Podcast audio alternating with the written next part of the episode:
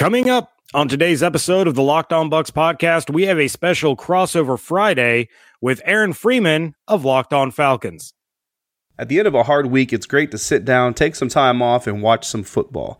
Game-winning touchdowns on two-minute drives, running backs racing down the sidelines with no one to stop them. There's nothing else like the NFL, and there's no better way to make the games even more exciting than to bet on them. So do the smart thing and go to MyBookie.ag. No one gives you more ways to win than they do. MyBookie's got the fastest payouts and better lines than any other sports book.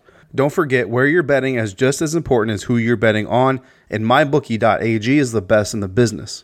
If you're the kind of guy that likes to bet a little and win a lot, try a parlay. If all your picks come through, you'll multiply your winnings. And no matter how you bet, the NFL season is the best time of year. Join now and MyBookie will double your first deposit. Use promo code LOCKEDON to activate this offer. That's promo code LOCKEDON, LOCKEDON. Visit mybookie.ag today. You play, you win, you get paid. You are Locked On Buccaneers, your daily Tampa Bay Buccaneers podcast, part of the Locked On Podcast Network, your team every day. Forfeit the game before somebody else takes you out of the frame. Put your name to shame, cover up your face. You can't run the race, the pace is too fast, you just won't last.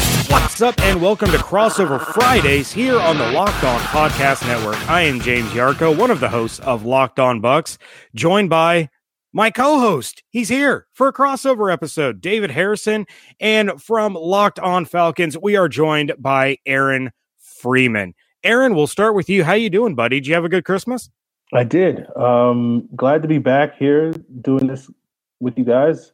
A little bit rusty. Got a couple of days off there, but I'm glad to get back into the swing of things for this all important Week 17 finale between the Falcons and Bucks, because we know so much is at stake going into this game, right, guys? Well, I mean, winner is second place in the division, and loser is third. So, I mean, there's a little something to play for. Absolutely. You know, very, very, and draft position. Position is always important with these Falcon Bucks Week 17 finales. Yeah, and David, welcome to the to crossover episode. Thanks. Yeah, it's my first and only of the year, so I'm looking forward to it. Well, I'm glad I could bring you out, David, for this special occasion. Yeah, no, definitely. I mean, division matchups are always more interesting anyway. And actually, Aaron, I mean, we talk about the future, and I don't know if we're ready for the question and answer portion, but I'm going to fire one out there. Oh, yeah, go ahead. Does this game have any weight as far as the future of Dan Quinn, in your opinion, or for a fact, or what do you think? Like, win or lose, is his fate already sealed? That's been the big question surrounding the fans and the media the last several weeks, and then going back even a couple of months since the Falcons' bye week. I personally don't think it does. I think what's really sort of going on, and one of the things I've talked about quite a bit on Locked On Falcons over these last several weeks, is I think it's reminiscent of the situation with a coach that you guys are familiar with, Mike Smith, formerly the Falcons head coach back in 2014 when he got fired. And at that point in time, the Falcons started off that season really slow. They picked things up in the second half of that season after their bye week. And they were in the playoff hunt because the NFC South was particularly bad that year. And they were in a situation where they were going into the Week 17 game against the Carolina Panthers in a situation where the winner of that game would win the division and go to the postseason. And the Falcons wound up losing that game. But what was interesting was that going into that game, it was leaked that Arthur Blank, the Falcons owner, had already hired a search firm to look for the next Falcons head coach. So it didn't really matter about that Week 17 game, the outcome of it, whether the Falcons made the playoffs or not. He had already made the decision to move on from Mike Smith, and that sort of leaked out there. And I think that really embarrassed Arthur Blank, and it led to the Falcons getting their butts kicked by the Bucks. I mean, I'm sorry, the Panthers in that Week 17 finale. And I think Arthur Blank is doing everything possible to avoid that sort of same situation, and he wants the team to play hard, as they have done these last couple of weeks, where they've won 5 out of the last 7 games since the bye week. And he wants this team to believe that they can save Dan Quinn's job by winning football games, to keep them motivated, and also for the sake of the fans, that the people that are stuck going to watch this disappointing Falcon team on Sundays in that stadium will have something to cheer for and root for. So I personally think that Arthur Blank has already sort of made the decision, or certainly leaning towards firing Dan Quinn heading into Sunday. So the outcome of the game doesn't really matter. But certainly I think everybody in that building, with the exception of Arthur Blank, I think wants or hopes to believe that, the outcome of this game is going to play hard and coach hard and do everything hard this week in order to try to potentially salvage some opportunities. But I think the decision is already made. Mm-hmm. And what about Thomas Dimitroff? That's even a bigger question, and I don't really have as strong an opinion or as strong an answer leaning one way or the other. I think it's likely that he's going to be moved along with Dan Quinn, but I don't know if it's quite guaranteed at this point in time. Yeah, because he's interesting. I mean, Coach Quinn, I from an outside point of view, I don't see how you can continue with Coach Quinn. I know that the Falcons have definitely shown some really good things this season and all that, but I think the greater body of work kind of speaks for itself, and I think that's kind of where the Falcons organization needs to move forward, is with the whole body of work versus kind of the spurts here and there that you guys have seen. But Thomas Dimitroff, I mean, that's a guy with quite a reputation around the league, and even though things haven't really quite worked out, for the Falcons, obviously, and everything like that, I feel like, we've already seen a couple of general managers in the league get second chances, where it used to be a general manager got fired once, and that was pretty much it. They either moved to an analyst position somewhere for a network or something else. I feel like Thomas Dimitroff is a guy who actually, I mean, he might be the first general manager since I don't even know when who could get fired and then hired to another team that very offseason because of the reputation he seems to have around the league. So I think it'd be interesting to see if TD gets to stay on. I don't know. He's a guy I've kind of paid attention to. Thomas Dimitroff, I kind of like him. I'm a fan of his personally, so he's kind of someone I pay attention to. So it'd be interesting to see how the Falcons and how Arthur Blank moves forward with that. Definitely. I don't have an answer for you, David, but it is going to be an interesting topic and something to keep our eye on. Now, heading into this game, what is the confidence level of Falcons fans in general as to how they match up with the Bucks team that beat them pretty soundly the first time around, but is going into this game without Mike Evans, and more than likely, I'd say 99.5% chance they'll be without Chris Godwin? I think the confidence level is fairly high just because of the Godwin factor. It's been Evans that has killed this team, but last time the Falcons and Bucks played, it was really Godwin that, tore them a new one. I think so. There is some confidence that we may not see sort of the level of explosive plays that we saw from Godwin in particular in that last game. And if that's the case, then it's a much more winnable game for the Falcons. But I guess I'm curious for you guys, sort of looking at these last couple of weeks without Evans, who's on IR, and with Godwin being nicked up, what have you guys been seeing from guys like Rashad Perryman and seeing to get a little bit more involved? Is this Buccaneers offense still just as explosive? It's just different guys that are now making the plays, or has there been a significant drop-off, at least in that sort of vertical and chunk yardage arena with, Godwin and Evans nicked up? Well, they're certainly trying to be as explosive. It's just not working out very well when your quarterback keeps throwing the ball to the wrong team.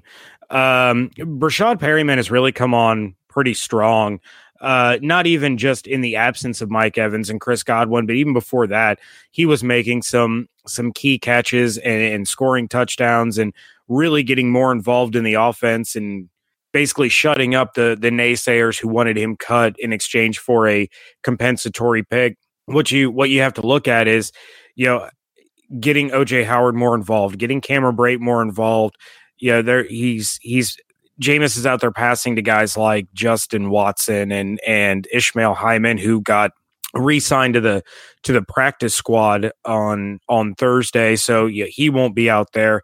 I do believe that the Bucks still match up pretty well with the Falcons, especially the way their defense has come on lately. I still think they can win this game even without Chris Godwin and Mike Evans, but it's definitely not going to be like it was the first go-round.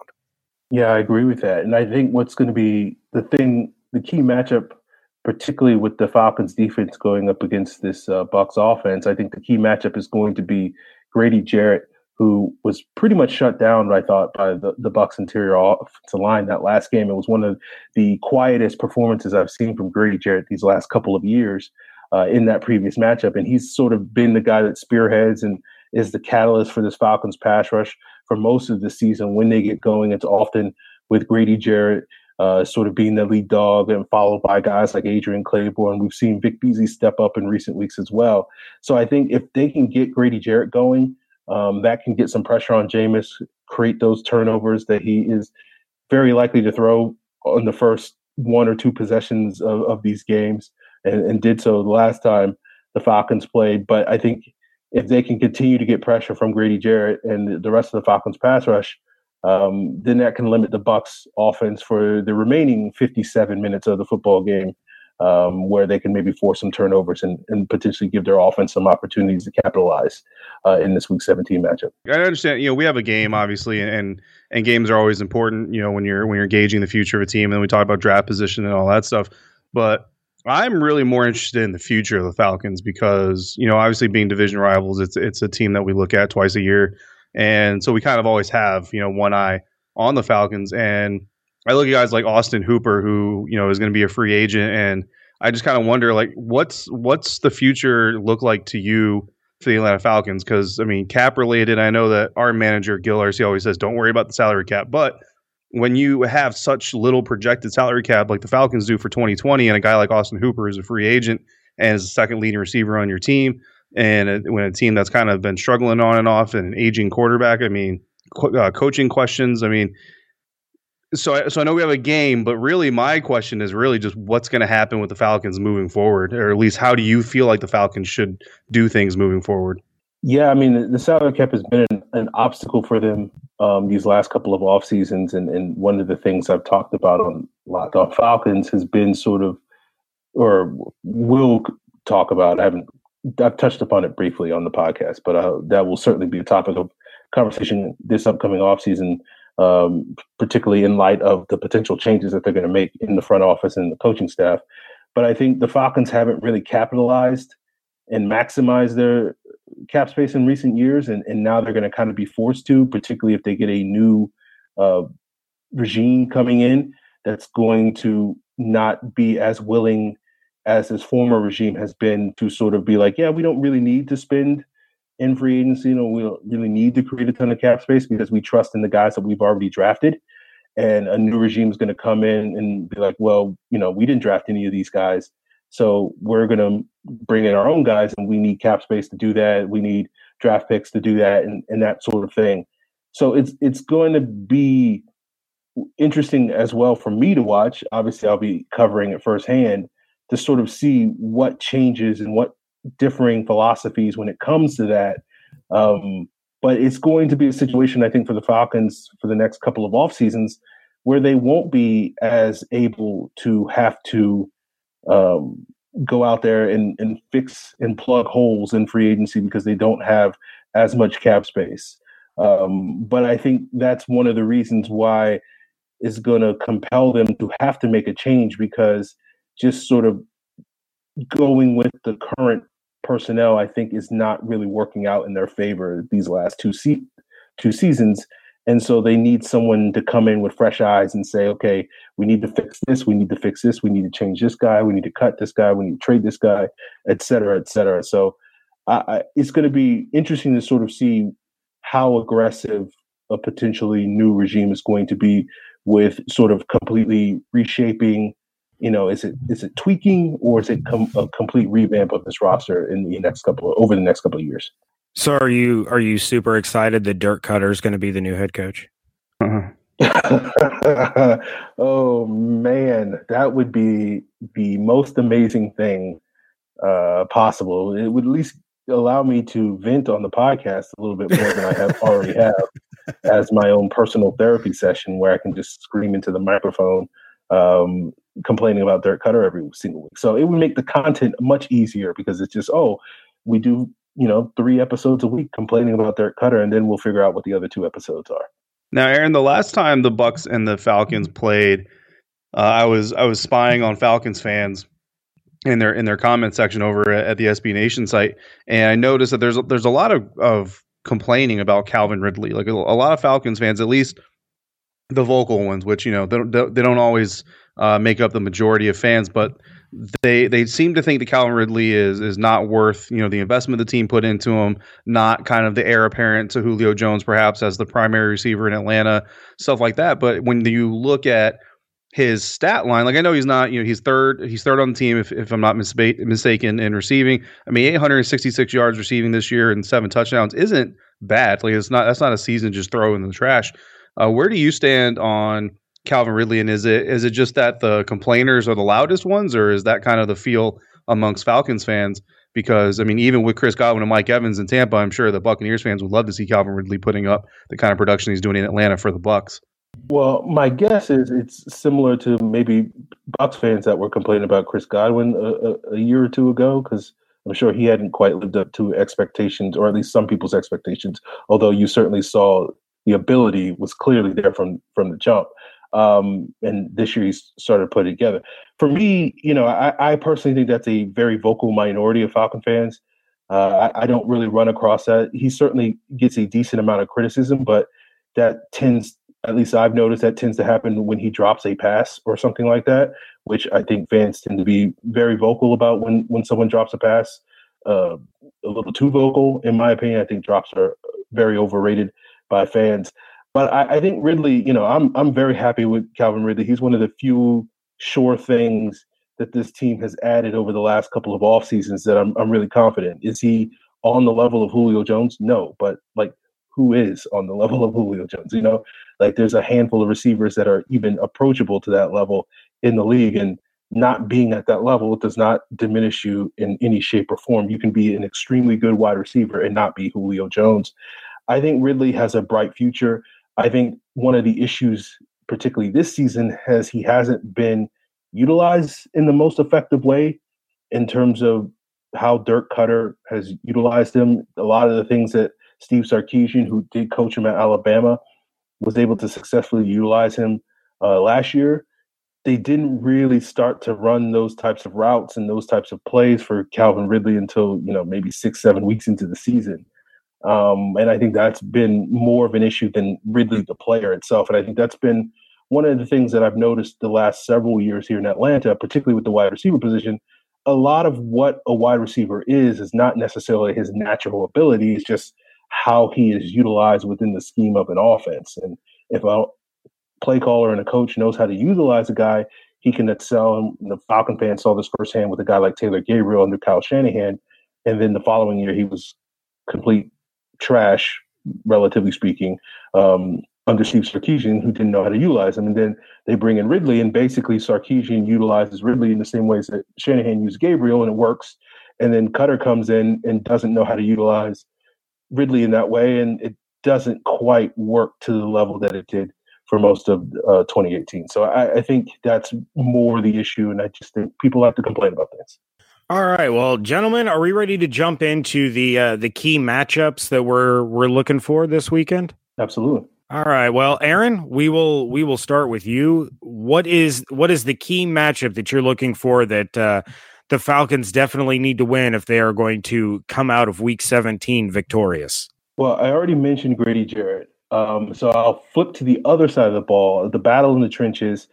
The Bucs really sort of, I think, tore the Falcons a new one in that previous matchup where guys like Shaq Barrett and JPP and Sue and others were able to really dial up the pressure against Matt Ryan, and it really limited the Falcons offense. And the Falcons offensive line has gone with a little bit of a revamp. They got their first round pick and Chris Lindstrom back at the right guard position. And the last couple of weeks, their offensive line has played better. Matt Ryan has looked more comfortable. He's dealt with a lot of pressure, but he's handled that pressure much better over the last couple of weeks than he has done throughout this season. And I think that's going to be the key. Can they slow down Barrett, who tore them a new one the last time? Can the interior hold up against Sue and Bea and some of these other guys? And if they can protect Matt Ryan better, then I think we'll have an opportunity to potentially find some holes in this Bucs defense where guys like Hooper and Julio Jones can really shine. All right, David, what is the key matchup that you're looking for? I think it's how the Buccaneers protect Jameis Winston from guys like Vic Beasley, because I know that Vic is kind of a polarizing player amongst Falcons fans, Aaron. And I think that it's kind of hot and cold on how people want him. Because, I mean, you know, on one hand, you have the 15.5 sack Vic Beasley, and then you have the letdowns. But, I mean, 8 sacks this year. He's got 4 sacks over the last 3 games. And I think that if he can get in Jameis Winston's face early, it's going to help force some of those early mistakes that Jameis is known for, which, of course, is obviously going to play into the Falcons' hands as far as trying to win. Not so much as far as the, you know, we both fan bases have those who are playing for draft positions versus wins and losses. So obviously they're not going to be happy about that. But I think that's big. As much as Shaquille Barrett is gonna potentially impact this game, I think Vic Beasley is going to impact this game just as much, if not more, because Jameis Winston also doesn't have his targets. So there's already added pressure to him. You know, there's the last game of the year. His contract is looming. All that other crap swirling around. If Vic Beasley comes in and starts making life hard for Jameis, then things could just kind of snowball from there. All right. And the key matchup that I am looking for is Jameis Winston against basically the whole Falcons defense. Look, this is a team in the Falcons that have 17 takeaways as a defense, 10 interceptions, 7 fumbles. Jameis Winston, we all know, and I'm going to keep harping on this probably all offseason, so just get used to it. Jameis Winston, 28 interceptions. The Buccaneers as a team, 38 total giveaways. You want to know the difference between the current number 2 team in the NFC South and the New Orleans Saints, who have won the division and are battling for a number 1 seed in the playoffs? The Buccaneers have turned it over 38 times. The New Orleans Saints, a league-low 8 giveaways this season.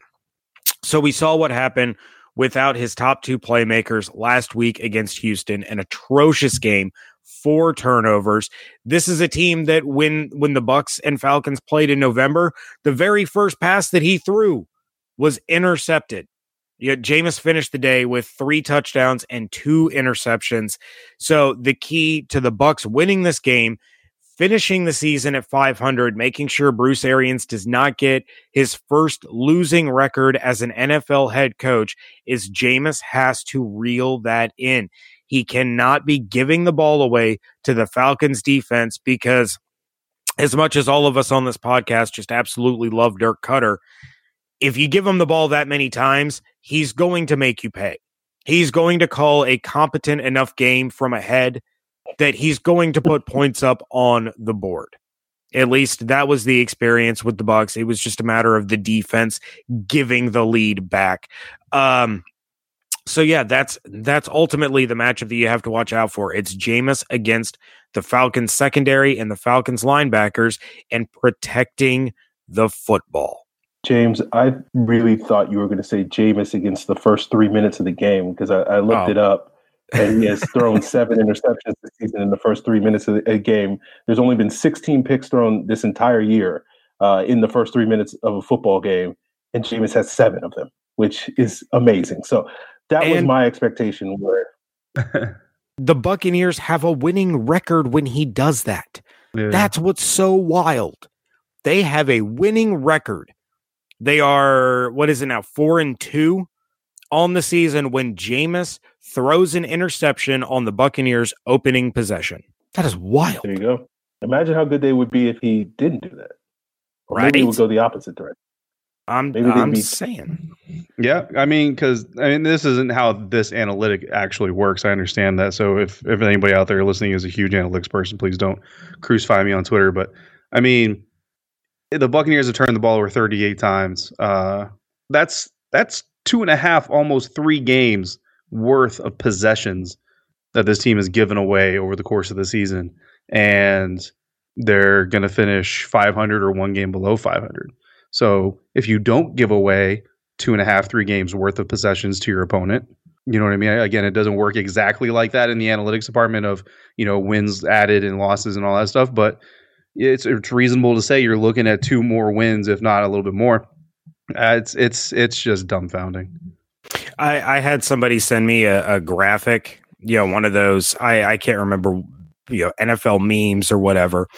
And it had the leading receivers as far as touchdowns were concerned for the Tampa Bay Buccaneers. Number 1, Chris Godwin, most touchdown receptions on the team. Number two was Mike Evans. Number three was the opposing defense. Yeah. 6 touchdowns thrown by Jameis Winston to opposing defenses. But those aren't all on him either. So while true, I don't think Aaron wants to get in that conversation, though. I think James and I had that conversation briefly on the last crossover we did. Yeah. Probably. It's been a recurring theme all season long. All right, gentlemen, it is that time. Let's go ahead and make our final score predictions for the final game of the season for either of our teams. And Aaron, fire away. You have the honors. Just because the Falcons won the last time they faced the Bucks in week 17, they got into a hole and then found a way to come back, and it cost them like 7 draft spots and cost them a lot of Falcon fans their hopes and dreams for a great draft pick. And so I feel like karmically that's something due for the Falcons, where they will do that once again to ruin the hopes and dreams of those fans that are firm believers in the tanking principle in the sport of football. So I think the Falcons will find a way to win this game in a close one. It will go down to the wire. They'll win it 27-24, to finish this season 7-9 and to, do whatever the things that people complain about them doing when they win these quote unquote meaningless games. All right, David. All right. So it's always hard to predict what Jameis Winston's going to do, right? Especially without his 2 best receivers. But over the past 4 years, Jameis Winston led Buccaneers teams have scored an average of just over 25 points in the game they played immediately following Christmas. Over the same time period or time span, obviously Matt Ryan's been in the league longer, but over the same last 4 years, the Falcons have scored an average of 28.5 points per game, again, coming right after Christmas, which isn't always week 17, by the way. Only one of those quarterbacks is undefeated in that period in scoring those points, and one of those quarterbacks has beaten every team in the NFC South except for the one they're playing this weekend. So I don't know which one's going to continue going, but my prediction is that Matt Ryan is going to stay undefeated playing in the last 4 years right after Christmas, and the Falcons are going to win 29-26. You know, that ruins your whole entire season and preseason and all of that of saying the Bucks are finishing 8-8.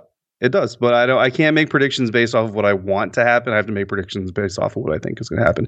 And like Aaron said, I mean, he brought up exactly, the Falcons last time they played the Buccaneers in week 17, they beat them.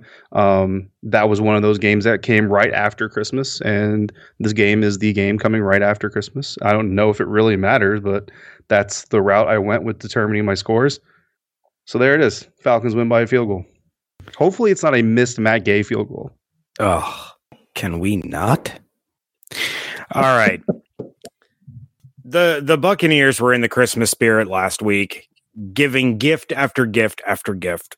I don't know if I don't think it'll happen again this week, or if I just so desperately don't want it to happen 2 weeks in a row. David, can you imagine the shows we're going to have to do all offseason if Jameis has back-to-back, 4 interception games? We're gonna go back and forth playing good Jameis, bad Jameis, and so every Monday, I'll hate Jameis and you'll love him. And every Tuesday, you'll love Jameis and I'll hate him. I think I just said the same thing twice, actually. It's going to be the worst. So I feel like the Bucks are going to figure out how to get this done. If nothing else, it will come on the back of an emerging tandem at corner that has the potential. Yes, the potential to be one of the best duos in the NFL if they keep the upwards trajectory that they are on. It's going to come on the back of Shaq Barrett breaking the franchise record for sacks in a season. It's going to come down to the defense. And I think in the end, they will do just enough to get the job done. I will take the Bucks 24-20. We all have relatively similar score predictions, which I find interesting. Yes, a little bit. So, yeah. All right. Well, gentlemen, that will do it for the final crossover of the 2019 season and the 2019 calendar year. Aaron, where can everybody find everything that you're doing about the Atlanta Falcons? Of course, they can find it on the daily Atlanta Falcons podcast called Locked On Falcons. You guys might have heard of it. And, of course, they can do so on Twitter. I'm at FalcFans. That's FalcFans. All right. And, of course, you can find everything that David and I are doing over at BucksNation.com. You can follow along on Twitter at LockedOnBucks, at JArco_Bucks, at DH82_Bucks, and at Bucks_Nation. For those of you that have enjoyed our ongoing series of David Harrison Reviews Star Wars, stay tuned. We do have our weekly review coming up, but for the rest of you, this is your exit. Hope you all had an absolutely outstanding holiday with all of your family and friends. Hope you have an incredible weekend to end the year on. And we thank you all so much for joining us right here on Crossover Fridays.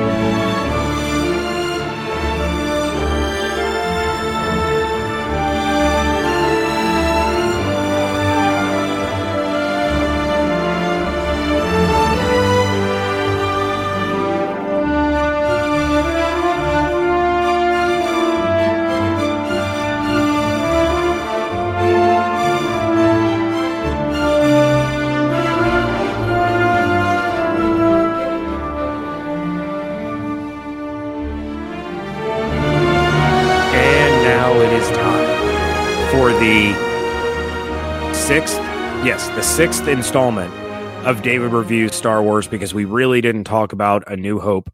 But it is time for David to enter the Disney era, the sequel era of Star Wars, and talk Episode 7, Star Wars, The Force Awakens. So, David, right out of the gate, initial thoughts on the wonderful film I enjoyed thoroughly, directed by J.J. Abrams, that kickstarted the Disney era of Lucasfilm. I felt like they didn't know how to start the new trilogy. And so they just basically copy pasted the beginning of episode 4. Not really in hopes. I mean, I don't think they really hoped that nobody would notice, because it's kind of hard not to notice. But I think, I don't know, if they were questioned on it, they probably were like, oh, that was to pay homage to, you know what I mean? Like the whole beginning of the series. And I feel like it's a cop out. I don't know. I didn't like the beginning. I'll tell you that. Like just the whole thing, like you start off with a bunch of rebels. I mean, are they called the Rebellion now still? I can't remember. Well, that particular village was not. Yeah. But you start off with, so you start off with like the good guys, right? And they're doing their thing, and then the bad guy shows up, and in the ensuing skirmish, a droid makes off with the super valuable secret and stumbles upon a kid who is basically a nobody, and nobody barely pays attention to them. And then throughout the course of the movie, it turns out that person is actually really super special and helps the secret get to exactly where it needs to go through a series of dumb luck and whatever coincidences. And then they save the day, and the kid that was worthless in the beginning turns out to be the hero and is the focus of the series moving forward. Obviously, because I've already watched episode 8, and then she's all over the poster. So, yeah, I mean, it just, I don't know, man. Like, it was copy paste episode 4 to episode 7, but we're going to tweak some things here. Like instead of the droid being a trash can that wobbles, it's going to be a ball because we have better CGI capabilities and better technology to use and all that. So that was the initial thought, was just it was just lazy. Like the idea was lazy.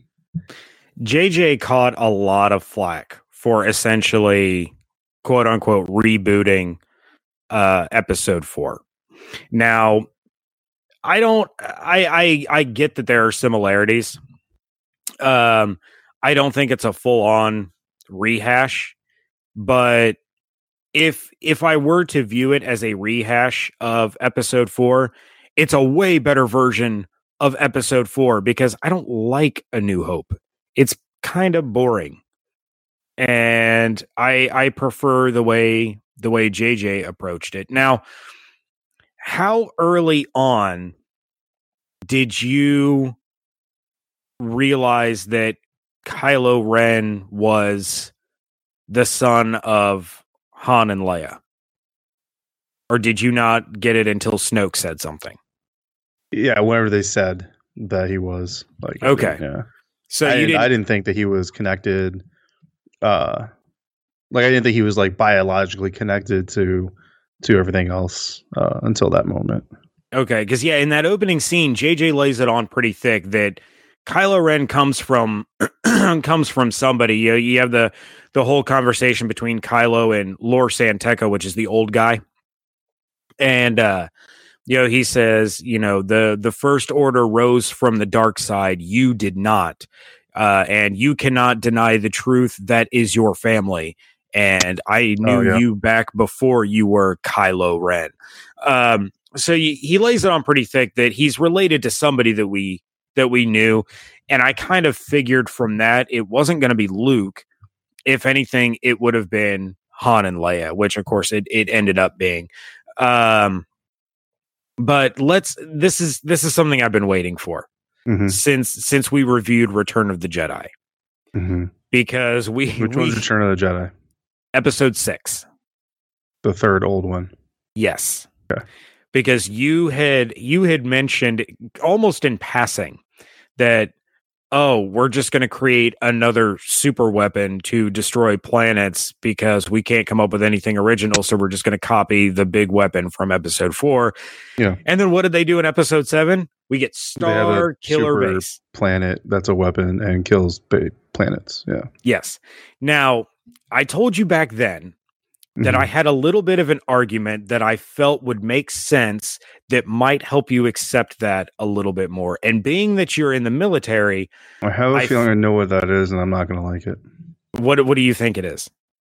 No, just go for it. I'll tell you if I'm right or not. Okay. I'll be honest. Throughout, history, basically, it's not so much that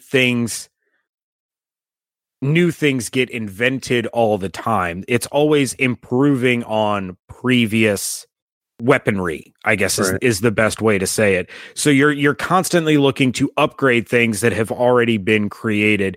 And that's kind of the way that I viewed the Death Star 2. And then again with Star Killer Base, like you had the Death Star that could destroy one planet and it got blown up. And then you created the Death Star 2, which again, it was bigger. It was more powerful, but it could still only blow up one planet at a time. Then you get to Star Killer Base that powers itself by sucking the energy out of the sun, and it can blow up entire systems at once. And it doesn't need to travel the way the Death Star did. It stays in one location. It's a planet. The weapon was put in the core of a planet, and it can shoot completely across the galaxy to destroy these star systems. So to me, it was the natural progression of the biggest and baddest weapon that Star Wars created. Yeah. And I get what you're saying, like with the whole military thing, like you start with planes that can fly and carry a payload, but they're not really the greatest in a dogfight because they're not the most agile, vehicles in the world. So then you come up with a fighter jet that's agile, but it can also carry a payload and all that stuff. But it's easily detected on radar. So you come up with a stealth vehicle, and then you come up. I got it. But that's real life. Here's the thing. This is a movie. It's science fiction and fantasy or science fiction. I don't know if it's what it's really classified as. I think science fantasy, because science fiction, tries to stick within the limits of science, and Star Wars most certainly does not. No, it definitely does not. So there's definitely a fantasy aspect to it. So when you're writing a fantasy script, you are restricted by absolutely nothing except for yourself and your ability to connect the dots for your audience. And that's where, so I get what you're saying. And actually, that's not where I thought you were going to go. Where I thought you were going to go was that Kylo Ren is essentially obsessed with impressing his dead grandfather. Oh, okay. Who, it's already been established as a spirit form, actually comes back to being the good dude. So it really wouldn't make sense for Kylo Ren to try to impress Darth Vader grandpa, because Darth Vader grandpa is no longer in existence from my understanding. Anyway, so that doesn't make sense for one. But that's where I thought you were going to go with, you know, he basically was like, hey, look, granddad, I recreated your weapon, but it's bigger and better because I'm learning from you and building on what you did. And I would say that's great. But the problem with that I would have had is that he's not Darth Vader, like in the same status. You know what I mean? Like Darth Vader and Palpatine, like that was 1 and 1A, you know what I mean? And the general or whatever that was in the first set of movies bowed to Lord Vader. Like everybody was scared of Darth Vader and he ran the show when he was on the ship. But the Admiral, General, whatever, and Kylo Ren definitely have kind of a peer-to-peer competition thing going on with Snoke. Oh, they got beef. Yeah, so that really doesn't make any sense from that aspect. So I was going to shoot that off of the holes. As far as like the whole getting better, that does actually make sense. Like if JJ is like, okay, well, the natural progression of military history, you know, superpowers like to create bigger and better weapons or bigger and better versions of what they already have. So what's the next progression of the Death Star? I get what you're saying. Here's the problem I have. When you do that, you do it to address a weakness, right? And I go back to the plane analogy. You have, you know, your fighter planes from like World War I, World War II eras, and it turns into your fighter jets that, you know, Tom Cruise made famous or whatever. And then you have that and you go to your stealth bombers and so on and so forth. And now we've got our unmanned aerial items and planes and all that stuff. Here's the problem. Every single one of those addresses a weakness. Why is it that every really big circle weapon that the Empire or the First Order or whatever the bad guy creates literally has the same weakness? There's one room in this monstrosity of a construction thing, and that room holds it all together. If the good guys get in that room, it can take everything apart. Why is it that one? Why is it two? Not only does it exist, but the bad guys don't seem to understand that it exists. Like, you made the thing, but you don't seem to understand that your one vulnerability in this entire thing is in this room, and that if the good guys get in this room, you're screwed. But the good guys can figure it out. The good guys who didn't build it, who have to spy on it and get secret plans and information and intel, they figure it out pretty quickly. But the bad guys who made it don't seem to get this, because if that's me, I'm putting 1,000,001 stormtroopers around that sucker. Like, you are going to have, like, you are never getting in that room. Number one. Number two, if I'm rebuilding this thing, I'm putting all my power sources all over the place, so that if you take out one, you got to take out the other. There's not just one room where if you get in this room, the whole thing just blows up and we're done. Like, so that's the problem I have with the natural progression of things. That's what JJ was going for, is that's kind of how military history works. Got it. But everything you make that progresses from the last one addresses a weakness the last one had, doesn't maintain the same weakness and then just make it bigger. That doesn't make any sense. So I get what you're saying. What you're saying, I'm saying the writers just did it wrong, because, and that's what I mean. Like, that's where it comes across to me as lazy, is like, okay, like I get, like, so the beginning of the movie, you know what I mean? It's not like a senator, or cause there was still the Senate, right? Cause that's what they blew up with the Death Star, or whatever. What's it called? What? Star Killer Base. Yeah, it wasn't a Senate. It was the New Headquarters Republic. Yeah, there you go. There was a New Republic or whatever. So they could have, like, if JJ wanted to copy and paste episode 4, he could have been like, oh, look, the leaders of the Republic are running away from, you know, whatever, because they had the secret. Okay, God, he didn't do that. He did, you know, this like this base camp or whatever where, you know, Poe is and has this information, and BB-2 or whatever. BB-8. So BB-8, that's what I said. So there's a little bit of difference there. And then, like, literally, so what is it? Jakku, right? Yes. Isn't that the same planet that Anakin was on? No, that was Tatooine. What about Luke? Tatooine. Okay. So they did go to a different planet, at least. Yes. I thought they went to the same stinking planet. I was like, really? That really? Was okay. That was another one of the kind of the complaints. Like, you have all these untapped markets as far as planets that you can go to. Why are we getting another desert planet? Yeah, because even if it wasn't the same one, it was definitely very reminiscent of the same one. And then, like, I understand she's not building things and fixing things; she's scrapping and all. But it's very similar. Like, her talents seem very similar. Her mentality seems very similar. And that's kind of what I'm talking about. I was like, that's where my main complaint of that movie comes in, is this. It's just, it's way too much. Like, it's way too much that is similar. Like, you can take movies and have like a moment here or there that's similar, and it's kind of like, ah, ha, look, that's cool that they incorporated that. But this thing, literally, I mean, it just takes it to a different extreme, I think. Yeah, I just don't like it. I mean, I guess the welcome change I had that I thought was good is that in this one, the bad guy is the idiot, for lack of a better term, and the hero is actually heroic. Like, so that was kind of a welcome change. Like, instead of, you know, Luke Skywalker klutzing around, lucking into all of his success and legendary superstar status that people want to emulate for years and years to come.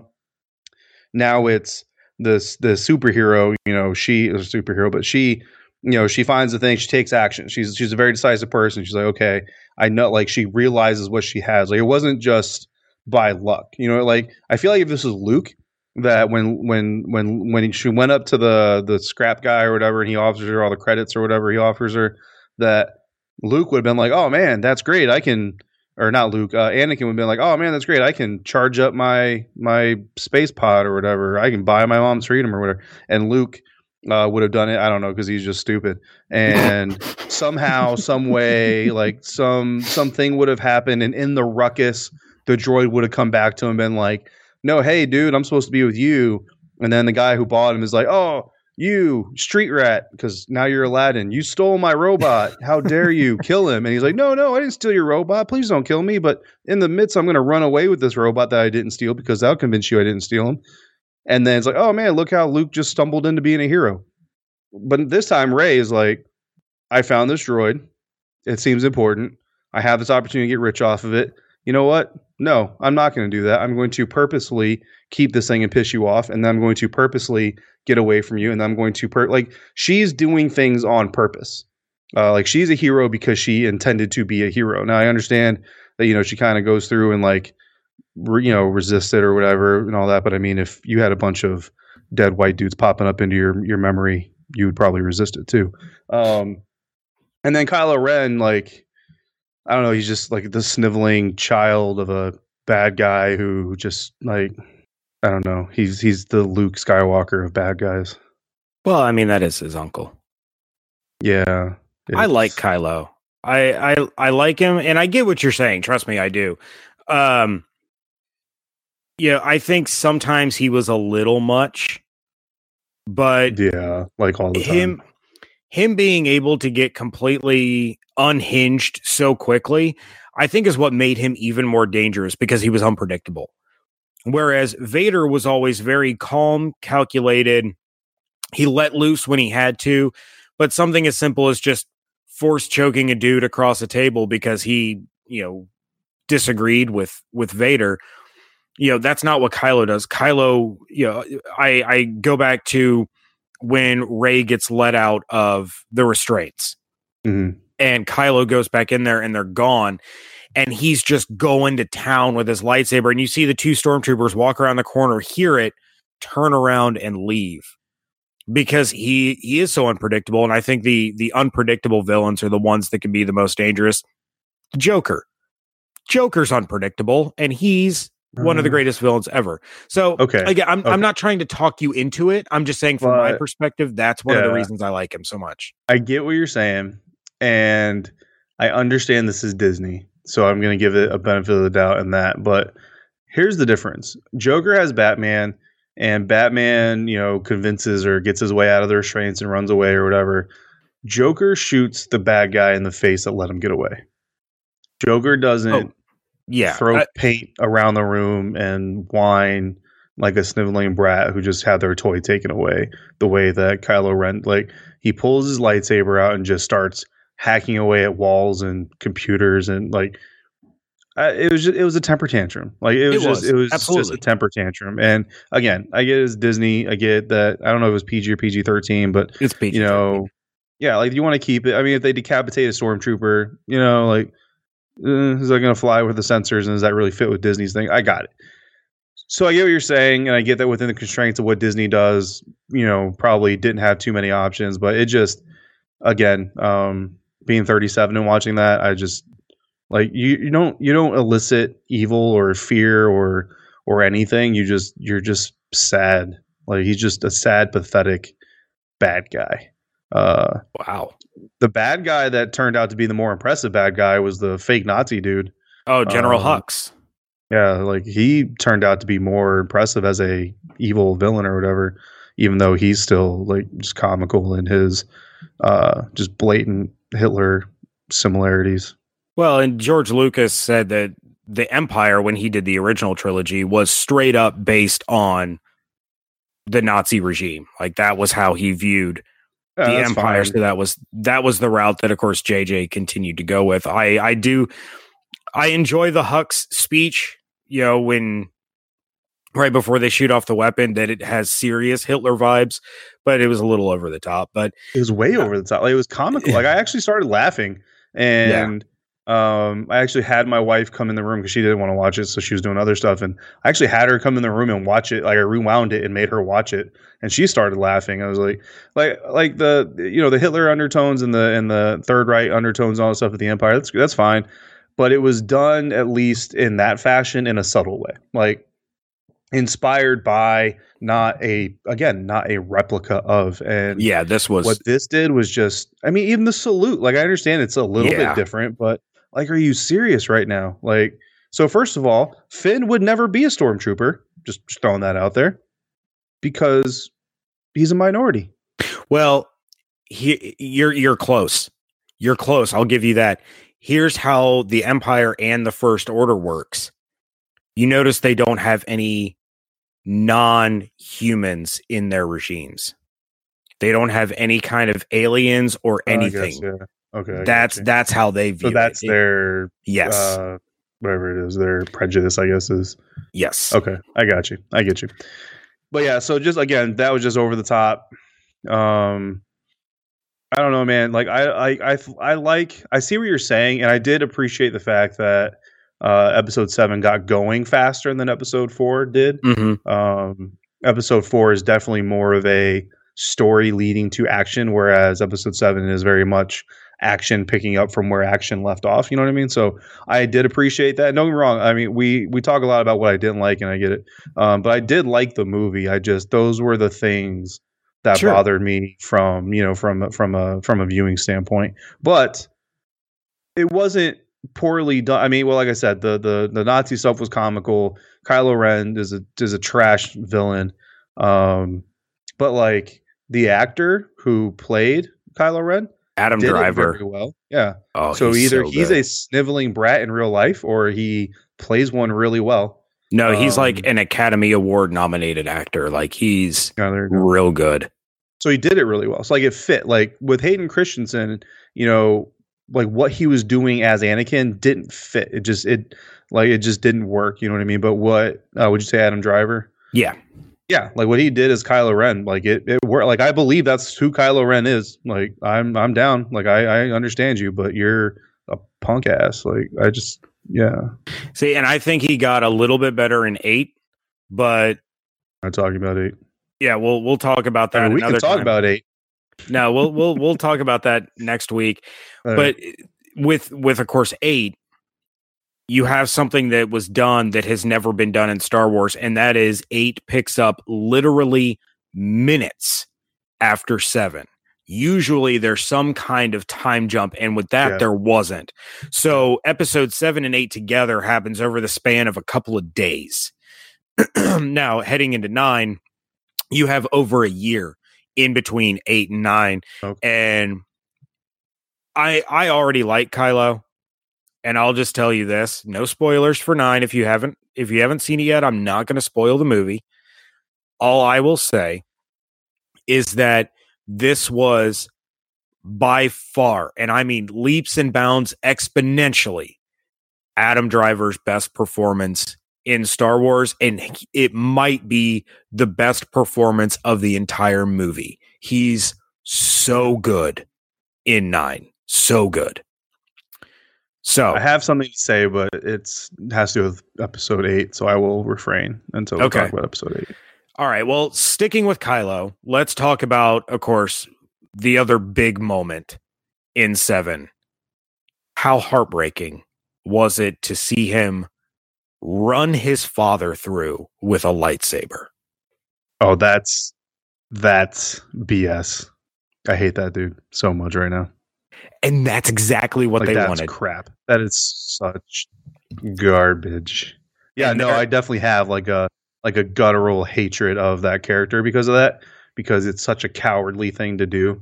And all it did was make him even more childish. Like, I understand, like, killing is not a childish thing to do, but the way he did it, how he did it, like, it was just terrible. And the fact that he did it, not because he's actually evil, not because he's you know, like, I get he's got some anger and he's got some whatever lack of control and angst and, you know, betrayed.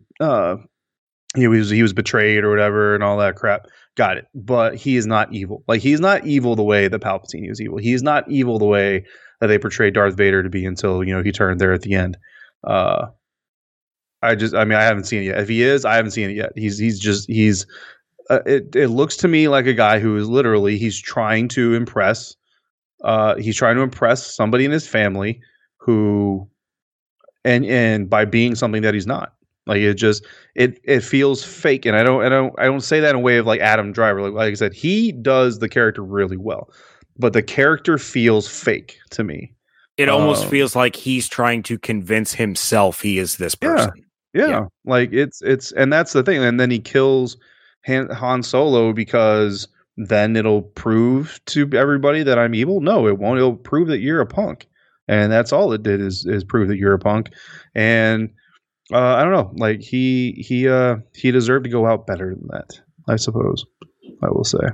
And Chewie's scream when it happens is just I want to see Chewbacca like rip him limb from limb and then feed him his own toes and fingers. But that was Uncle Chewie. You got to think. I mean, when Ben was a little kid, I mean, he was sitting in Chewie's lap and Chewie was running around and playing with him. Like, that's what makes it all the more heartbreaking is that all of these characters that we grew to love, you know, throughout the original trilogy, you know, they were big parts of Ben's life off screen and before he became Kylo. So it really is heartbreaking that he turns on his parents, he turns on Chewie, he turns on Luke, you know, because that's his family. And it's just, it's gut wrenching, but, okay. Any other points that you want to hit on as far as The Force Awakens is concerned? Yeah, and I wrote you this while I was watching. I absolutely despise the fact that the First Order and Snoke came from nowhere. Like, Kylo, you know, I get it. Like, they talk about his past and they talk about his parents and where he came from. So there's backstory there. I mean, I know you don't see it. Like, you don't get to see him coming up, you know, like you said, like Uncle Chewie. Like, you don't get to see him playing on the Millennium Falcon with his dad and with Chewie and with Mom, becoming, you know, going through the ranks and becoming a general and all this other stuff. Like, you don't get to visibly see it. I got it. But they provide that backstory to you. They provide you the how did we get here moments.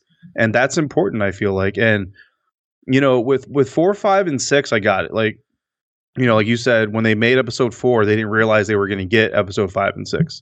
So, you know, episode 4 was basically designed to be a self-contained movie. And I think it achieved that. I feel like your complaints about it, I think it would have been better had they known they had 3 movies to tell the story, you know, right. But that's, you know, you can't change that. And then 5 and 6 are done well to kind of go along. But in that original trilogy, like, you don't need necessarily the full backstory because this is the story, you know what I mean?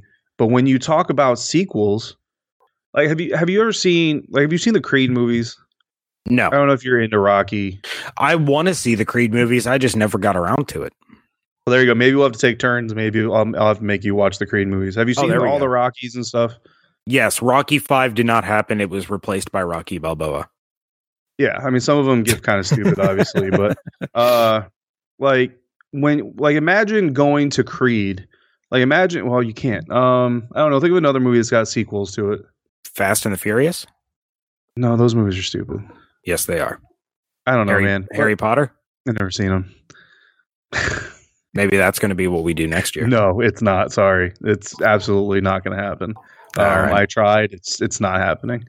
I only watched them because Lindsay loved those. So I started watching them when she and I got together. Okay. So how about this? Imagine watching Iron Man, the very first Iron Man. Imagine watching Iron Man, and opening scene is Iron Man flying in and saving New York City. That's how the storyline starts. Okay. You're not going to be nearly as invested as a viewer, as a fan, as any of it from that standpoint. Like if that's where you meet these people, is like, here's Iron Man, the very first movie, and it's opening with Iron Man saving New York City, and we go from there till the end of the series, until, you know, the end of, what is this called? Like Generation 1 or something. Oh, are you talking about the Marvel phases? Or whatever. Yeah, Phase 1. Yeah. So, like, that's where it starts. That's how you meet Robert Downey Jr. is in the suit saving New York City, along with Captain America and the Hulk against Loki, and boom, go. That's garbage. Like, there's got to be a backstory. And I understand, like, every fan of Marvel would have been like, oh yeah, well, the backstory in the comics is this and this and this and that. God, but when you're watching the movie, you want to get that. You don't have that in this movie. Like, you get it with Kylo. Got it. You don't get it with Rey. I feel like that's done intentionally. And I feel like in this newest movie, you get all that. So eventually it's going to come. But see, this is why I shouldn't have watched episode 8 until we did this, because I know already you don't get a backstory on Snoke. Right. Like, I went into episode 8 hoping to get backstory, and you don't, because the dude is old as hell. Like, he's been around. So what were you doing when Palpatine was going down? What were you doing when Darth Vader was going down? What were you doing when Luke was coming up? What were you doing when Anakin was coming up? Like, where were you at, bro? You know what I mean? And, like, how did you get, like, obviously you weren't part of those stories. So I would imagine you were in a different system or galaxy far, far away or whatever, but fine. Where were you? What were you doing? How'd you get evil? You know what I mean? Like, do you come from a place where evil is actually the way of life? And the good people are considered bad. You know what I mean? It's like kind of like an upside down world or something. I don't know. Are you the bad guy in Stranger Things? Like, I don't know. Give me something. You know what I mean? Don't tell me that this gigantic hologram old dude with the deformed face just poof, new bad guy. You know what I mean? Like, there's it bothers me more than it should. I know it does, but it's because it's a sequel. Like, again, you watch 4, 5, and 6. You don't know, you know, okay, so you find out that Vader is Luke's dad, and you're like, whoa, there's more to this story. Like, how did this happen? I want to know that. Okay, you want to know it, but you can watch that trilogy without ever finding out, and you're okay. Now you give us the prequels. Got it. And now you fill in the blanks. Like, oh man, okay. While some of the movies, you know, were you know, had left some things to be desired and all that, you're happy knowing the story. Like, I'm happier as a Star Wars quote unquote fan, understanding that, you know, this is how Anakin Skywalker became Darth Vader, and so I want to know now, in the same vein, where Snoke came from, because as much as Kylo Ren's history with Luke and the Force and all that stuff is important to why he's the way that he is right now, so is Snoke, because If Kylo Ren is doing all this stuff in this movie to try to impress Darth Vader's memory, spirit, whatever you want to call it, then Snoke, in a way, probably represents Palpatine to him. Okay, well, how did that happen?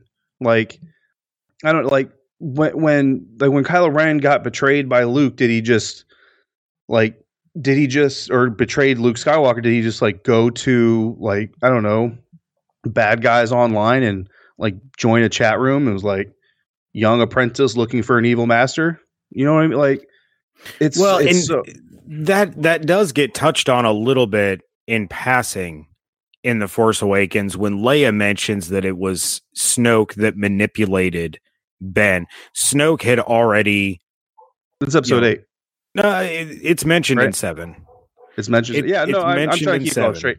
Yeah, I know. I remember they mentioned that he had already, like, by the time, you know, that Luke did what he did and Kylo did what he did and, you know, turned his back on his family, the Snoke had already gotten his grips on him.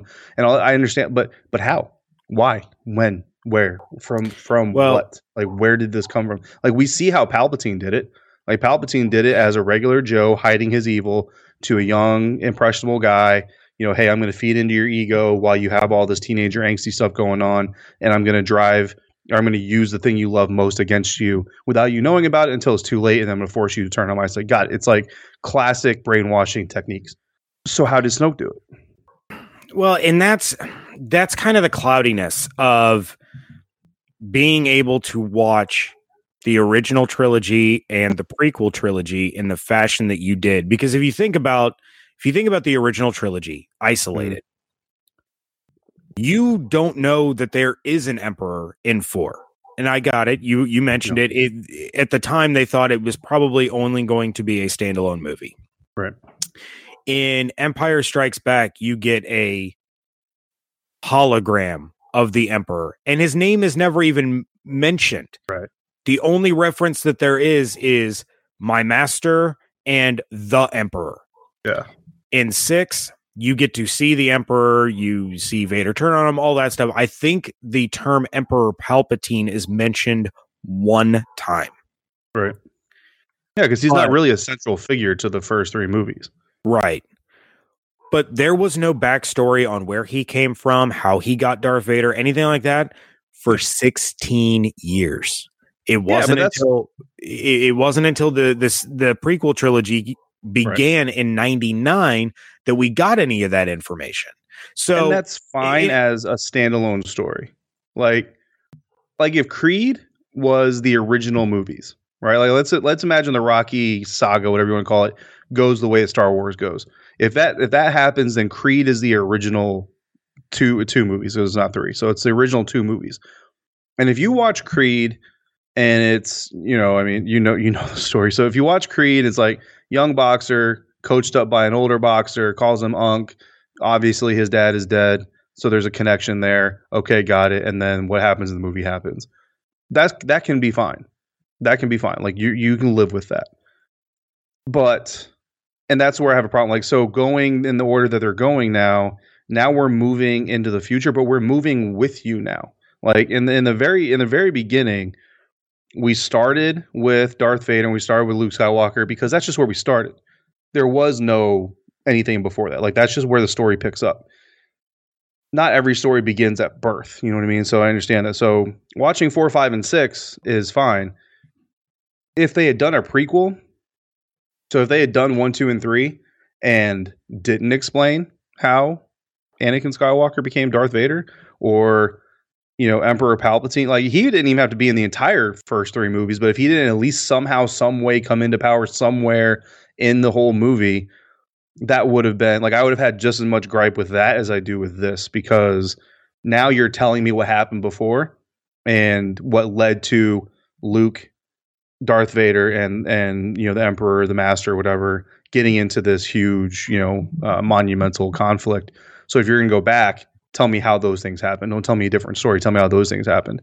So now that we're moving forward, don't just throw another, you know, big evil bad guy at me and say, here you go, new generation. There's your bad guy. Don't ask any questions. Because like, what are we going to get now? Like, are we going to get, so now that episode 9 is done, are we going to get episode like 6.5, you know, 6.5, 6 3/4 and 6 and 9/8? Like, and it's going to explain where Snoke came from. Like that would be garbage.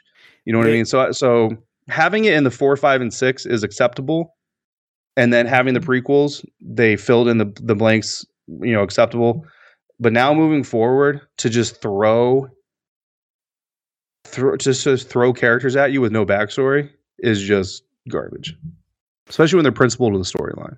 Like every other character has a backstory, every other character gets backstory except for Snoke and except for Rey, because it's intentional. But you feel that it's intentional. This isn't a viewpoint or a feeling that is isolated to you. Like, a lot of people feel this way. A lot of people did feel this way. A lot of people will continue to feel this way. They have filled in some of those gaps. in books and comics, which I understand that's not something that you are going to dive into.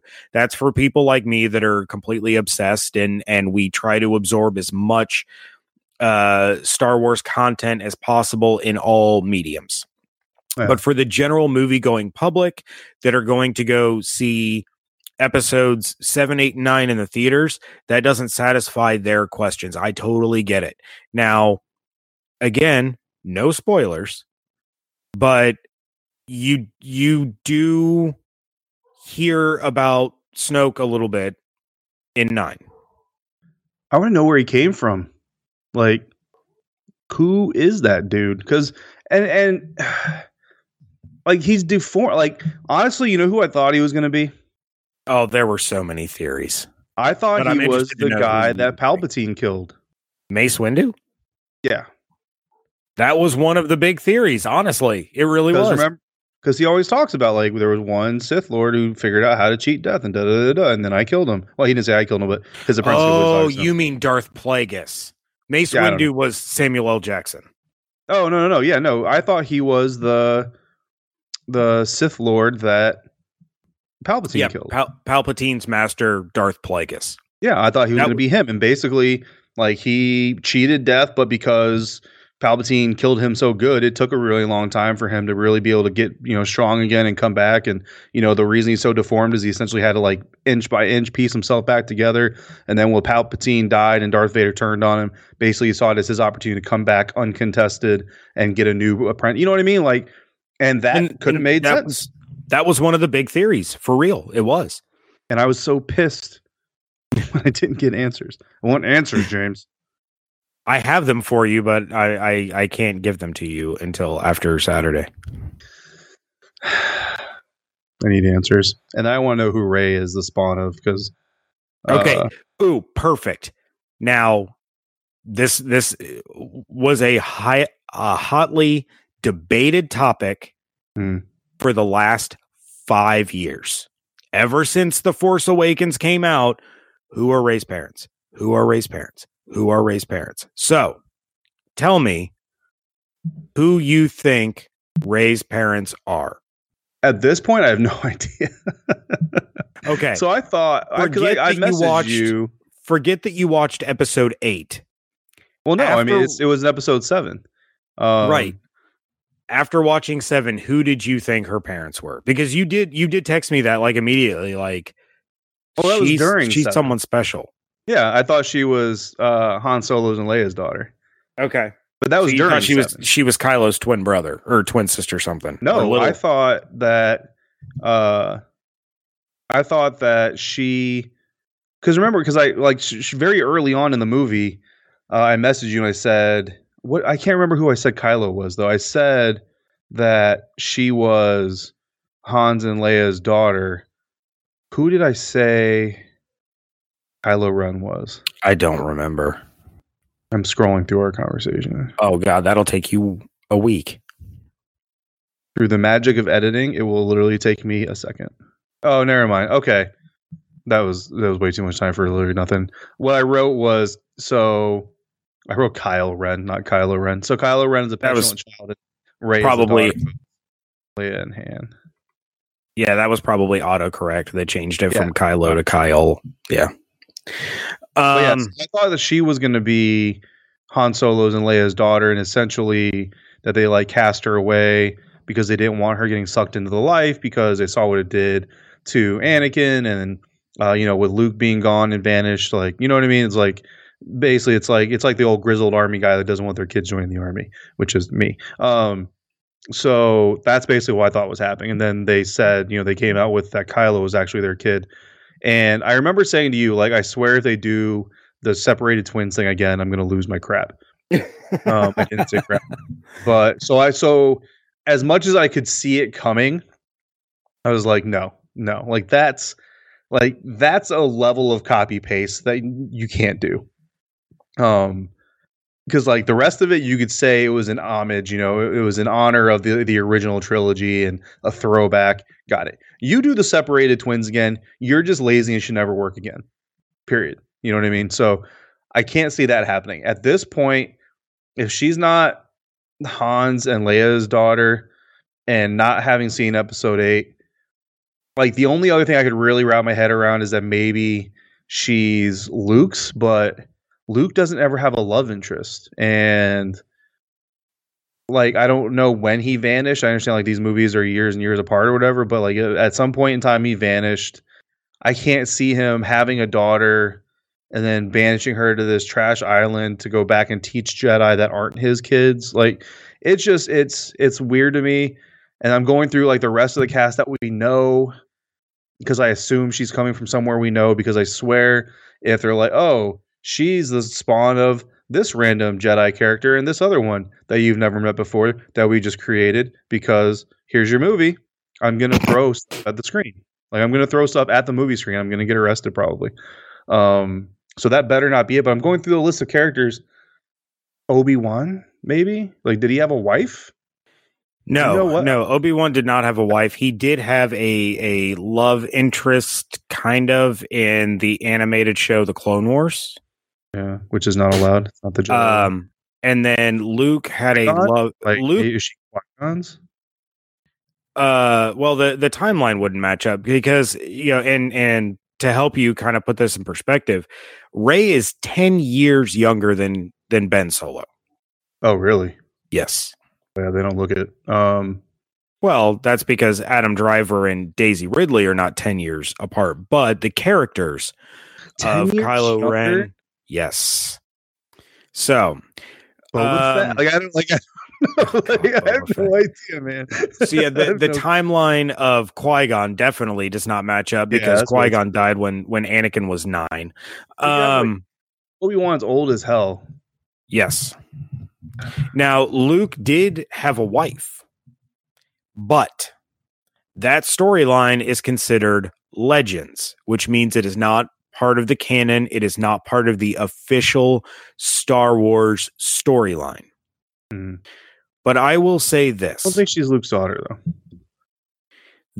To me, there is no possible way to explain Rey being Luke or Leia's daughter without making Luke or Leia seem like the worst human beings on planet Earth. You can't do it. You cannot do it. And they wouldn't, like, again...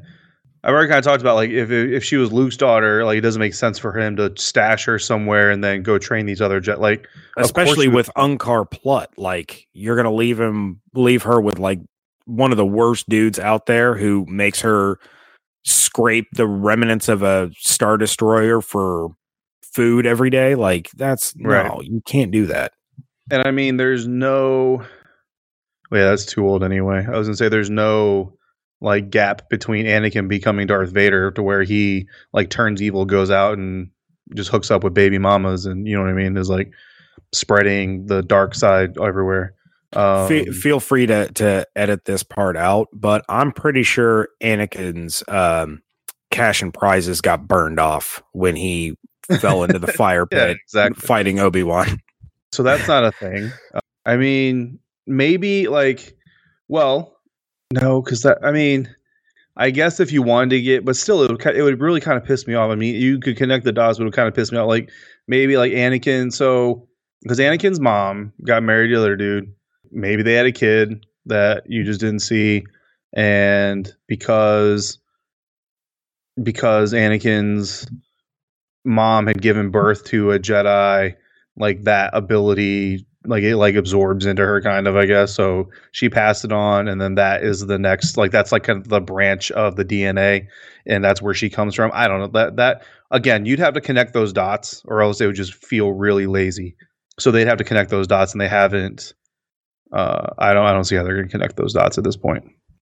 I mean, if I'm pushed into an answer, it's gotta be Obi-Wan, but I mean, he's too old. I mean, they are coming out with an Obi-Wan series. I mean, you know the answer, so I do know the answer at this point. But and everybody who's seen it is now laughing at me. But whatever, man. So those that's where my mind is at right now. We'll find out. Yeah, for those of you listening, this should go without saying. Don't tweet David and tell him anything about episode 9. Yeah, I'll block you. Come on. I don't block people. I will legit block you. The dude's going to see it this weekend. Passenger all over your Twitter timeline. Yeah, the dude's going to see it this weekend. Just, don't tweet. Don't even tweet him like, oh, you'll never see. No, nothing. No tweets to David about episode 9. Tweet him about episode 7 and his reaction. Tweet him about poo-pooing Kylo Ren. Tweet him about, I can't even say that because we haven't gotten to the episode 8 review, but I'll have something for you to tweet to him after we talk about episode 8. Real quick, Davix, we've run really, really long now. Yeah. Captain Phasma, Brienne of Tarth from Game of Thrones. Is that who that is? Yes, that is Gwendolyn. Really? Yes, Gwendolyn Christie, who played Brienne of Tarth, is Captain Phasma. Love it. Now, I knew I liked her. They created that role because in the story group and in kind of the early art, what's the word I'm looking for? The early designs, that style of armor was going to be Kylo Ren. And it kind of got pushed off to the side, and I want to say it was Kathleen Kennedy, she's the president of Lucasfilm. She walked in and said, "What is this?" And JJ told her, "Oh, it's a discarded design for Kylo Ren." And she goes, "This needs to be in the movie. Figure out a character." Yeah. Because she liked it so much. The shiny silver armor. I mean, it's an incredible look, and I like the way that you see the way she handles herself, and you're not even sure if it's a female or not. But then Gwendolyn Christie, so talented. She has these ways of standing authoritatively, but also with a little feminine twist. So it's like, yeah, I'm a chick and I'm in charge. Don't mess with me. And yeah, I'm a huge fan. I really like, Captain Phasma, and I love Gwendolyn Christie. She's just fantastic.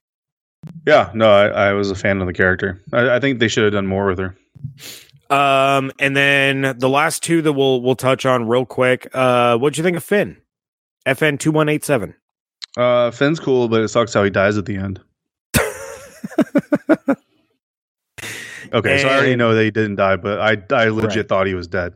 Because I told you this, he's laying in what I now know is like a medical whatever, getting repaired, and I thought the dude was dead.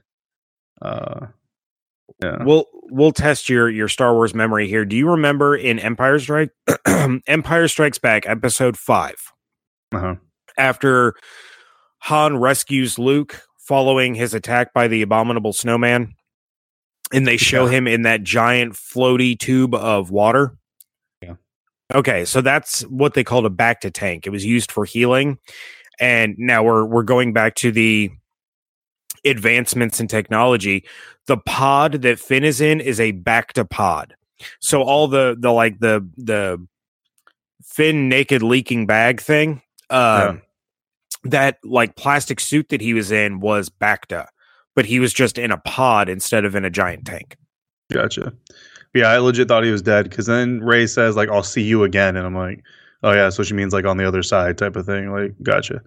And yeah, then obviously, see episode 8, I'm like, surprise. And what'd you think of Poe? I mean, he's cool, but he's a little too much. He's a little too like fake Han Solo. Like, I've met a lot of pilots, and don't get me wrong, a lot of pilots are very, very much like guys like Han Solo. But there are different ones out there, so I think they could have. But it wasn't as egregious of a copy paste, I don't think. But still, just a little too much on Solo for me. But yeah, without getting into episode 8, like I like him now. He's one of my favorites. I love Poe. Yeah, people are gonna be mad that I've already watched episode 8. I'm kind of mad at myself now, but I had to see it all before I saw episode 9. So. You just couldn't resist, man. I don't blame you. These are great movies. No, I am enjoying it. I know, Gene, tweeted at me, a little while ago that, I don't like that he couldn't believe that I didn't like the Star Wars series. And, so I had to kind of like correct him. I was like, oh, I don't dislike it. There are things I don't like, but I mean, overall, I think the series is good. Episode 2 sucked. But I was going to say, really, the only one that you said that you, the only one that you said that you really do not like is Attack of the Clones, which I don't blame you. It's not a good movie. Yeah, it's garbage. Well, the rest of it's good. You know, it's good to have the story. It's good to fill in the dots, fill in the blanks. That's what pisses me off so much about Snoke is, and again, I know it's not Disney that did it. I know it's not J.J. Abrams that did it. But like from a series standpoint, like you go through all this, you literally made three movies to fill in the dots, you know, to fill in the blanks for what led to the first three movies. And I get it. You made three movies because it was going to sell and make a lot of money. Understood. But from a storytelling aspect, like it's kind of like when we talk about journalists, right? Like I understand you're a movie writer and you're a movie director or producer or whatever, and you know your job is to make money. But somewhere along the lines, you got into that business because you really love telling stories and you were really dedicated to telling a good story. Tap into that. Like the money will come. You put Star Wars on it, money's going to come. So put in some energy into the other part, the part that got you into the business in the first place. You know, I just, and you know, I don't want to get on like my moral or social soapbox, or I just, there's too much. It's like, you know, I don't know, like what you write is being published by, you know, Tampa Bay Times. People are going to read it. You're going to get read. So worry less about inciting people to read your stuff and worry more about writing quality stuff, and they'll keep coming back. But I feel like there's too many people who seem to forget the reasons they get into the fields they're in, and they allow the quick hitting pace of things or the money making pace of things get in the way. And there are just moments in the series. Like I feel like episodes 4, 5, and 6 were written genuinely, like even for their flaws, they were written genuinely. Like that was a person wanting to tell the Star Wars story. 1, 2, and 3, not so much. 7, I feel like there was a story there, but I really feel like the motivation was more, let's get Star Wars going again because it'll make us a lot of money. How can we do this? Versus what is the next logical step in the story and how do we get there in a good way? I feel like there were just too many corners cut, and I feel like it just lacked inspiration from a story standpoint. David, let's go ahead and wrap it up the way we always do. How many lightsabers are you giving The Force Awakens? I'm going to give it 3.5 only because so much of the plot is copy-pasted. Like, okay. If it was a standalone, I would probably say 4, maybe even 4.5 because it's not bad, but because like I said, because so much of the storyline was copy pasted, it loses half a star for me. Fair enough. All right. Well, next week, of course, we will be discussing The Last Jedi. And then I cannot wait to get into the Rise of Skywalker discussion with David. Maybe we should invite Evan on the podcast because he hated that movie so much. Well, we're just gonna, yeah, he really did. We're just gonna have to, like, because I know, like, all the like super dedicated Star Wars people probably already seen it like 2 or 3 times, but I have seen it twice. We'll have to make sure we lay some heavy spoiler alert stuff and a nice little chunk of time between spoiler alerts to allow people to not get spoiled. Oh, absolutely, because it will still be relatively new when we talk about it, so I don't want to ruin it for anybody else. It's already almost at $500 million. Jeez, man, it's pretty. Yeah, cool. That's insane. I downloaded the Star Wars game. I haven't played it yet, though. Which one? The Galaxy of Heroes? One? I don't know. The one you told me to. The PlayStation one. Oh, Jedi Fallen Order, so good. Yeah, I haven't played it yet. I'm probably gonna play it. Probably tomorrow and Saturday. But it's a long game. It is a long game. I have a day and a half, so I think the story's like 10 to 12 hours long. Like it's a long game. And then if you're going for the completionist and you want to get 100% of everything, all the secrets found, all the Jedi powers unlocked, all the different skins for BD-1, which is your little droid buddy, and for Cal, who's the main character in the ship, and all that, like you have to put in some time. I beat it, and I don't even have, I think, 1/3 of the total possible points that you can earn. I bought the version that came with an extra skin or something like that. Oh, so you got the deluxe. That's the same one that I got. Yeah, but it was on sale. So I got it for like $40. Nice. Yeah, it's there's a lot to find, and I need to go back and revisit planets now that I've beaten the story, because there are secrets that are out there that you cannot get to when you're supposed to be on that planet. So if you're gonna get 100%, you have to go back to all these other planets and unlock all these things. There was one secret that really pissed me off because I saw it. I just could not figure out how to get to it, and it really drove me nuts. Do you get to fly? Like actually fly? You mean like fly the ship? Yeah. No. What? No, you have a pilot. I'm so angry. But if you want to do ship flying, then you need to get Battlefront 2. Because I tried Battlefront 2 and I did not like it. I loved it. I actually played it a lot with my son today because I bought the DLC that has the episode 9 skins and everything, so I get to be like the Sith troopers, and I got the episode 9 Rey and episode 9 Kylo and everything, and I have a blast with it. But there is a mode on there where you get to fly the hero ships. You know, if you're the good guys, you can fly the Falcon, you can fly Yoda's starfighter, you can fly Poe's X-wing, Luke's X-wing, and then if you're the bad guys, you can fly Kylo's ship and the Slave One, which is Boba Fett's, or Darth Maul's ship, or TIE Fighter, or Vader's TIE Interceptor, or things like that. Like, I have a lot of fun with those modes, but there's a lot of flying levels in that. Yeah, maybe I'll give it another shot. You should. I don't know. Except my son downloaded a lot of Fortnite Star Wars skins, even though he refuses to watch the movies. Yeah, my kids downloaded all those too. Yeah. So, all right. Well, with that, David, we are going to wrap up this episode, and we are going to wrap up this week. So for those of you that stuck with us through David Harrison Review Star Wars, we appreciate all of you. We thank you all so much. And again, don't tweet spoilers to David. That's just, on so many different levels, not cool.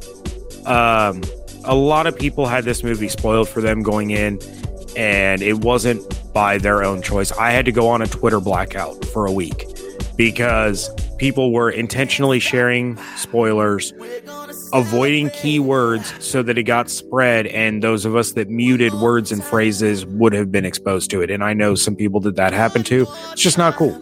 So, you know, after you listen to this episode, you can tweet David your thoughts on his thoughts about episode 7, but nothing about episode 9, please. Hope you all have an absolutely outstanding weekend. Enjoy the final Bucks game of the season, because it's going to be a long time before we get another one, everyone. Forget draft position. Forget all that. Root for the Bucks to win. Root for Jameis to have a good day. Just root for your team. Hope you all have an outstanding weekend, and thank you so much for joining us right here at Locked On Bucks. One more time.